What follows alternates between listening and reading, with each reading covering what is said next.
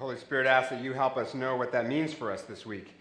Uh, use the words I'll speak, the thoughts we'll think. We know that you are always on the move. We know that you make beautiful things out of dust.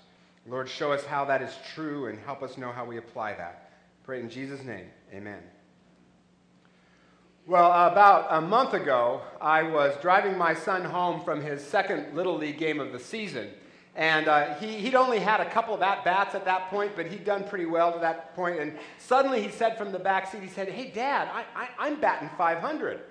And I said, Good job, buddy. I mean, that's, that, that's better than Ichiro. And then there was this pause, and then he said, Yeah, but Ichiro's played more games than I have. Good point. But I love the confidence. So I want to start by asking this question How many of you are always confident no matter what you face? In every, every situation in life, you always feel 100% confident. Raise your hand if that's you. Okay, so you need this sermon, as do I. Because the reality is, there is a lot in life that just kind of sucks the confidence right out of us. We can be confident in many areas of life, feel courageous and strong in many areas of life, but in others, not so much. So, what is it for you right now? Is it career where you don't feel very confident? Or, or maybe it's in your parenting that you don't feel very confident? Does anyone feel confident in parenting? I just want to know is there anyone at all who ever feels confident about their parenting? I've never felt confident about my parenting. Maybe, maybe it's faith that you're lacking confidence in right now, or God. Maybe because of some relationship or health problem or financial problem, you just don't have any confidence that God's going to show up. Where would you like more confidence, more courage, more strength? That's what the whole book of 2 Timothy is about. That's what this sermon series is about. How do we have more boldness and confidence? And in the passage that uh, Rich just read, the Apostle Paul, who is in prison, by the way, writing from prison, about to have his head chopped off for being a follower of Jesus. So, if ever there was a reason to lack confidence, that would be it, right? Here's what he says This is my gospel. That word simply means good news. Here's the good news for which I am suffering, even to the point of being chained like a criminal, but God's word is not chained. The reason we can be strong, brave, confident is because no matter what we face, God's word is not chained. And what you need to understand is that when the Bible talks about God's word, it's not just talking about the Bible or the, the Bible, it's talking about God's purposes in the world and in our lives. In, in Isaiah, God says this My word, word will not return to me empty, but will achieve the purpose for which I sent it. So, the reason that you can have confidence in your marriage, in your parenting, in your career, in your life, in this world, is because God's purposes cannot be chained. God's purposes cannot be stopped, no matter what happens. And Paul is a great example of this. Right? Every time the Romans threw him in prison, and they were always throwing him in prison, right? Every time they threw him in prison, he would simply convert all the jailers, you know, bagging souls right and left, here and there. And then, you know, then he'd write all these letters talking about how joyful he was, even though he's in prison, because of Jesus. How frustrating for the Romans. Right? The more they tried to stomp him down, the more God just got his stuff done through the Apostle Paul. That is the physics of grace. Where sin increases, the grace of God, the power of God increases all the more. The more the world tries to stop God's purposes, the more God uses the very things the world throws at us, like putting Paul in prison, uses those very things to get his will, to get his kingdom, to get his purposes done. Boss on your case, making you feel bad, here's the good news your boss is ever so much smaller than God. And God's purposes cannot be chained by that boss. Health, financial, relationship problems, problems in the world, God's purposes are not bound by those problems. One of our elders named Deneen tells a story about how when she was in junior high, she was very anti church.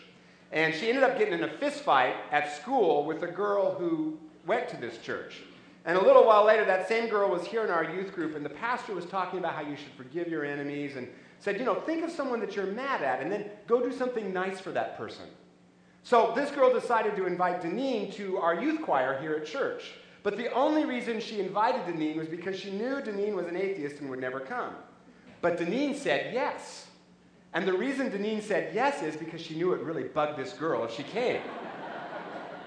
and that's how Deneen became a Christian and an elder in our church. Okay, I have heard of friendship evangelism, but fistfights for Jesus, not so much. But God is not bound even by a fist fight, and He can work through anything. Any problem in your life, any problem in this world, God can work through it. His word is not chained by all of our stuff. That's why Paul says, Be strong in the grace that is in Jesus. He doesn't say be strong in yourself, it says be strong in Jesus. Because your purposes, your plans, my purposes, my plans, your wants, your desires, my wants, my desires, they can all be thwarted. But not God's. And that's the reason for confidence. It's not about us, it's about what God can, does, and is doing in our lives and our world. I heard a story from a woman who said that when her daughter lost her last tooth, she was tired of the whole tooth fairy thing, and her daughter was old enough to be told the truth. So she said to her daughter, You know how the Easter Bunny and Santa Claus really is really mommy?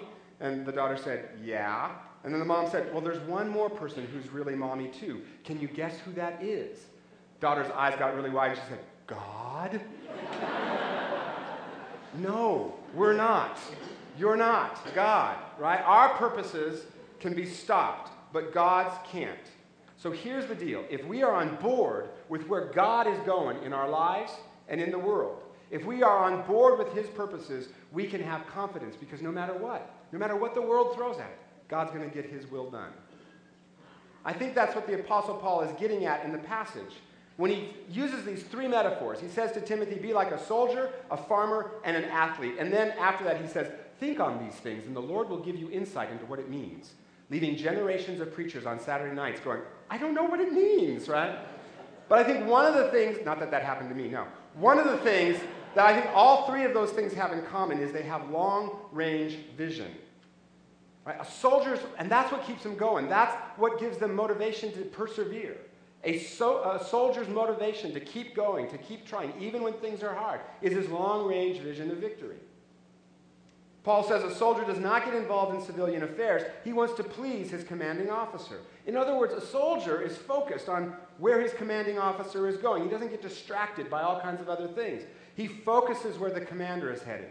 That's what gives him energy and motivation to persevere even through hard times. If we see where Jesus is moving and follow our commander, Jesus, it can give us confidence because he's going to get her done one way or the other. It may take time, the world may try to slow it down, but he is going to get his purposes done, one way or the other. Same with an athlete. What motivates the athlete to keep training and trying is that long range vision of victory. Same with the farmer. I mean, you have to have a lot of vision to be a farmer, right? Put that little seed in the ground and expect that it's actually going to grow a crop someday. I mean, that's a lot of vision. It's like, it's like buying a swimsuit in May in Seattle, right? Vision, right? Summer is going to finally come. And when, or June or July, or right? And, and when we have a long term vision of where God is headed in our lives and in the world and get on board with God's purposes, we can be confident because God's purposes are unstoppable. Right? I mean, the Romans, right? They throw Paul in prison and chop off his head thinking this will put an end to that whole Christian thing. Surely this will do her, right? Well, here we are 2,000 years later. Guess they were wrong. God's purposes cannot ultimately be stopped. And the only way that we can get a vision for where God is headed, what his purposes are in our life and in the world, is, is to stick close to Jesus. Listen to those nudges that we get in prayer, read the Bible and do what it says to do, get wise counsel in our lives so that we don't get off track and you know start misinterpreting what the Bible is saying. Say like, predicting that the world is going to end on May 21st, 2011. I mean, can you believe how much media coverage that thing got? When Jesus clearly says in the Bible, if the guy just read the Bible, Jesus clearly says, No man knows the hour or the day. It's all there in Scripture, right? Plain as day. And I, personally, I'm glad the rapture wasn't yesterday because if it had been, and I'm still here as a pastor, that's just embarrassing. Right? but you're still here too, so we can get off track. But if we pay attention to what the Bible actually says, have some wise counsel in our lives, and through prayer, God can give us a vision of His purposes. And then that gives us confidence, energy, motivation, because God's purposes ultimately cannot be stopped. Let me give an example. In parenting, I think one of the reasons we get frustrated in parenting is because we're trying to accomplish our purposes in our kids, not God's purposes. Proverbs says, train a child up in the way that he should go, and he will not depart from it. And the Hebrew actually means train them according to his bent, according to his or her design, what God designed them to be. You know, sometimes we're trying to turn our children into athletes when God designed them to be musicians, or turn them into academics when God designed them to be a people person, or something like that. Does your child have the spiritual gift of rebellion? Vastly underrated spiritual gift right? And many children have it. It's their job description, right? To rebel. That can be a very useful gift when channeled appropriately. That kid becomes the kid that does not cave to peer pressure or cultural pressure, but rebels against it and follows the greatest revolutionary of all, named Jesus. What does God want to get done in your child? Right? He wants them to turn into a moral human being. Right? That's God's purposes. They want, and God has a bent that He's given them. How, how do we cooperate? Get on board with that and it's a lot less frustrating. I know of a woman who's a stay at home mom, but she used to manage a hedge fund, and when she said that she was a stay at home mom, sometimes people would kind of look down on her. So she memorized this great response. When people ask her what she does, she says, I'm socializing two Homo sapiens into the Judeo Christian ethic so that they can be agents for the transformation of the social order into the kind of eschatological utopia that God has intended from the beginning of all time. And then she says, And what do you do? She's got a vision, right? For a long term vision for where God is going, what God's purposes are. Do you have a vision for what God's purposes are in your life? When you face hard times, do you have a vision for God's purpose to use those hard times to help you become like Jesus and give you a story? It may take years, but He's going to get her done. Do you have a vision for God's purposes in your life? And do you have a vision for God's purposes in the world? You know, for the last year, I've periodically showed you this Newsweek cover. And I've said, what if the East Side was so transformed that we were known as the new God's country? Not because Christians took power politically or something like that, but because God was in control and God's Spirit was on the move, getting his thing done. So that poverty rates dropped because Christians were serving in ways that gave a hand up, not a handout. What if businesses became more ethical because of the ways that we behaved within them? What if, what if marriages became strong and healthy because of the way Christians were responding to the marriage crisis in our culture? I am pretty sure that those are God's purposes from Scripture. And when I see those things happening, it gives me confidence that God is on the move and that He cannot be stopped and that He is bigger than any problem in my life, bigger than any problem in this world. And that, as the hymn says, though the wrong is oft so strong, God is the ruler yet, and He is on the move and He will not be stopped. A few months ago, I, I told you that the Jubilee Reach Center, Christian center started in this church, has been invited to run the after school sports programs in all of Bellevue's middle schools. Now, a Christian organization running sports programs in public schools, who'd have thunk it? I mean, when we launched this thing years ago, I, I, I, I, was talking to Brent Christie, the director at JRC, a couple weeks ago. I said, when we launched this, would you ever have imagined that this could have happened? And he said, no. But God is not chained to our limited imaginations, and He's certainly not chained to issues of church and state. And when I see God on the move that way, it gives me confidence that He will not be stopped. A year ago, we launched a program called Deeper Impact. We invited folks to volunteer to do one of three things be a peer or mentor to someone in need, join a resource team to help folks in need, or be an ambassador in your neighborhood or your office for Jesus. It was one step toward that Newsweek cover. Now, it was a new program, so we had some trial and error to get through, but God is not bound, God is not chained to our trial and error, and a lot has happened since. Eastside Academy, for the first time, is able to give mentors to every student that wants one. Never happened before because of deeper impact. We've been able to open a legal clinic on the east side to help families who can't afford legal aid. KidReach was able to start a family support program. We were able to start a medical van, along with helping folks with dental, tutoring, financial needs, all kinds of stuff. One woman who was, uh, following, uh, was being uh, helped at the Jubilee Reach Center was diagnosed with liver cancer. And she, uh, she had surgery scheduled, but she was having a lot of trouble navigating through the medical system because she didn't speak English. So, through Deeper Impact, we gave her a volunteer, come alongside of her, and just kind of give her emotional support, connect her to other people who can resource her. One of the things we provided for this woman was a translator because she didn't speak English. And through the translator, discovered that this woman didn't have cancer at all. She had hepatitis, right? But she was so lost in the medical system, she got confused. Deeper impact relieved an awful lot of fear in her life because Christians were there to help her out.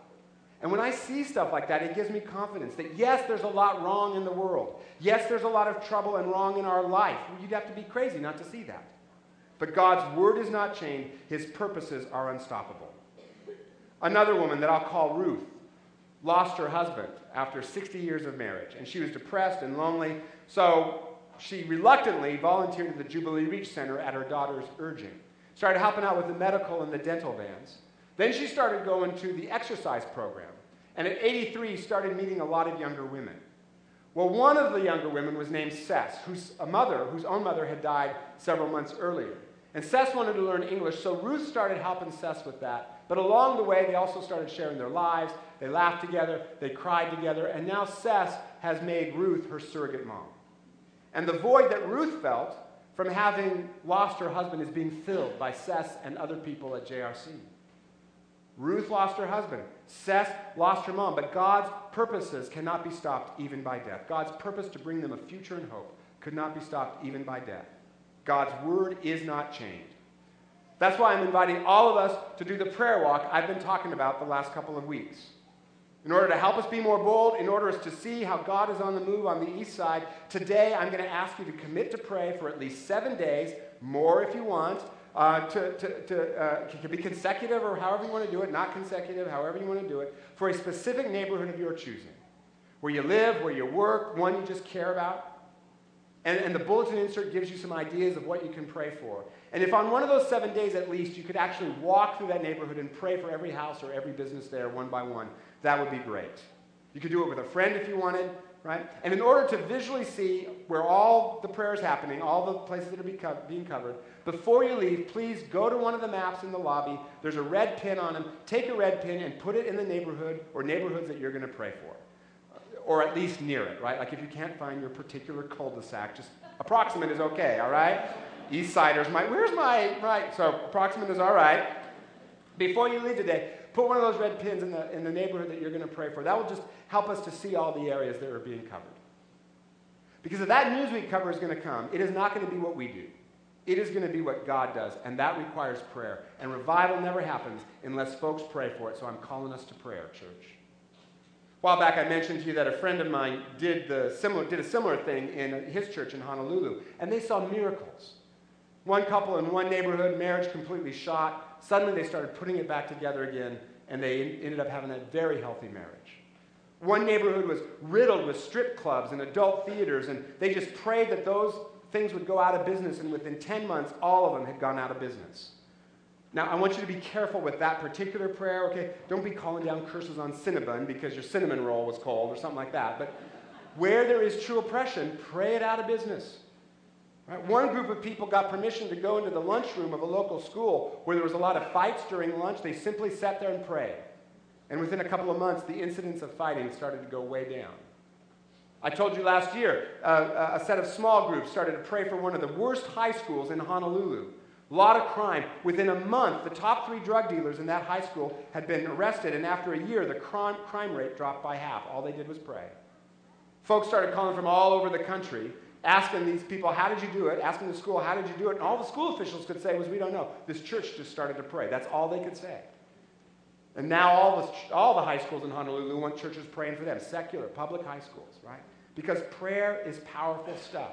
And sometimes the results are quick, sometimes the results take years, but prayer is powerful stuff. Because through it we can see that God is on the move. One last story.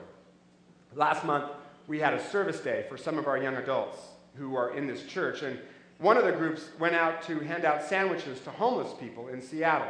And we said, don't just give them sandwiches, but also pray for them, offer to pray for them. Well, for one guy, that was way outside of his comfort zone. So all he would do is he would talk to the homeless guys, he would give them, you know, he'd give them the sandwiches, but that was all he wanted to do. Well, one of his teammates, he didn't know this, but one of his teammates was also handing out Bibles, but he didn't know that. And at one point, one of the homeless men saw one of the Bibles and said, Can I have it? But this guy looked at the Bible and saw that it had initials on it and said, No, it belongs to someone, it has initials. But his teammate just took the Bible and handed it to the homeless person anyway. Well, later, when we were all back together he was talking about this, he was telling the story, and he said, looked at his teammate and said, By the way, whose Bible was that anyway? It had initials on it. His teammate said, Yeah, the initials were KJV, King James Version. so he hasn't lived that one down yet. Folks keep coming up to him and saying things like, Have you met the new guy, NIV? Lots of fun, right? anyway, toward the end of the day, um, one of his teammates said to him, You know, why don't you step out of your comfort zone and pray for one of these homeless men? So the last homeless guy he talked to of the day, he did just that. Put his hand on the homeless man's shoulder and started to pray. And as he did, he felt an overwhelming sense of God's presence. Now, you need to understand, this guy isn't, I wouldn't describe him as a touchy feely, emotional kind of guy. He's kind of a computer person. So, nothing wrong with that, but just, you know, very logical, right? Not real touchy feely. Suddenly, he felt God's presence so strong, he started shaking. He didn't know what was wrong with him. He started shaking. When he was done praying, he had to sit down because he was so overwhelmed. He just felt this inner power going through him, like electricity. When he got home that night, he said he was still so overwhelmed with the presence of God that he started to cry. Remember, not touchy feely kind of a guy. And it's been a turning point for him. You know, he said prior to that, he was just sort of going through the motions. And he'd been struggling with a lot of different issues in his life, but now God has become more real, much more powerful, and his issues seem smaller because he realized how big God is and that, that God God's purposes in his life and in this world cannot be stopped. Yes, there's junk in the world, but God is always on the move to push it back and undo what the devil has done. So this week, will you ask God to give you a vision for his purposes in your life and in the world? And a great way to do that would be to do that prayer walking. Go out there after this service and stick a red pin in that neighborhood you're going to pray for. Because God is on the move and he cannot be stopped. Financial worries, God is not chained by those financial worries. It may take time, it may take years, but some way He's going to bring something good out of it for you, and His purposes are going to get done. Health struggles, relationships issues, God's purposes are not bound by those problems. And when we look at our world and we see poverty and loneliness and divorce, God's purposes are not bound by that at all. And through his people, he is working to make all things new and to bring beautiful things out of the dust. And yes, we're going to face trials. And yes, there's going to be difficulties. And yes, there's going to be setbacks and discouragements and problems of every kind. But God's word cannot be stopped. God's purposes are not bound. God's arm is not too short to save. God's word is not chained, which means neither are you and neither am I because he is unstoppable. And that means you are too. He's going to get her done. That's why we can be confident. So, Jesus, help us to believe that. We look around our world, we see all kinds of problems, we see all kinds of issues. And God asks that you would help us to believe, to know that you are on the move in our lives and in this world. Show us how, show us your purposes, get us on board with those. We know that you are mighty to save, so Lord, help us follow you in that. We pray this in Jesus' name. Amen.